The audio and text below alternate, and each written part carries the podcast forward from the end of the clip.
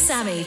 Check this out, special guest town, and we've got this guy because I'll tell you what, Sammy, he is going to dispute the fact that quokkas are in fact the nicest animals in the world. They're dangerous, I tell you. It's Dr. Karl.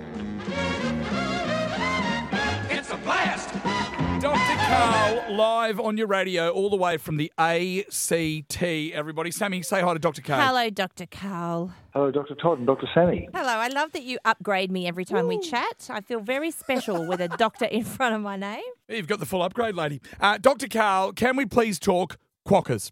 I uh, I dispute the fact that people say quokkas are in fact the happiest animals alive. I was attacked by a quokka when I was six years of Oh, age on oh. Rottnest Island in 1981 in Western Australia. The word attack I doesn't was even almost go killed. with quokka. For God's sake, I they're the was- cutest animals ever. Is it true a quokka could kill you, Dr. Karl?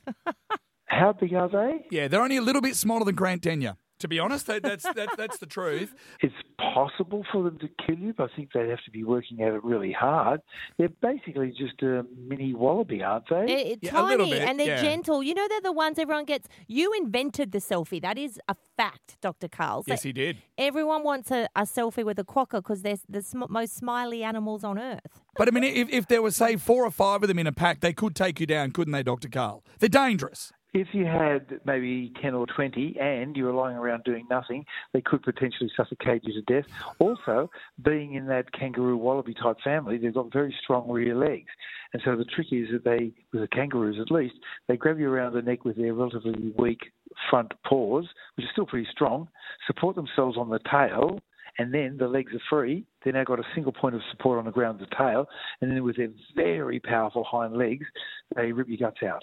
Whoa. See what I'm hearing The here, Doc- quokka, Yep. um, you could maybe rip your thigh, you know, Yeah, I- no, or your calf. No, don't back down. Don't back down, Dr. Karl. What I heard you say was Kung Fu Quokka. That's what I heard you say. Like, My exact words. Well, they do look cute, and therefore, um, and, and they are symbols of positivity because they seem to have a happy accident of anatomy, so their face seems to have a happy beaming smile. Yeah, because they're smiling because they're the smiling assassins. That's that's what they are. Uh, drkarl.com is the website, everybody. And of course, Dr. Karl, uh, the very latest book, give a plug because you've got two of them at the moment. That's right. There's Dr. Karl's Surfing Safari Through Science, but then there's also Dr. Karl's little book of climate change science, which has a happy ending telling you how we can, in fact, stop and even reverse global warming. It's not too late. And I imagine your next book will be uh, all about the Australia's deadliest animals. So what have we got? The the redback spider, uh, the king brown, the great white shark. What else, Sammy? The blue ringed octopus. Oh, and the quokka. Yeah, that's what Oh, it is. It's over hardly, Um, hardly. Dr. Karl, always a pleasure. Thanks so much for coming on with Todd and Sammy for the drive home, mate. Thank you very much, Dr. Sammy, Dr. Todd. we love you, Dr. Karl. Thank you. Todd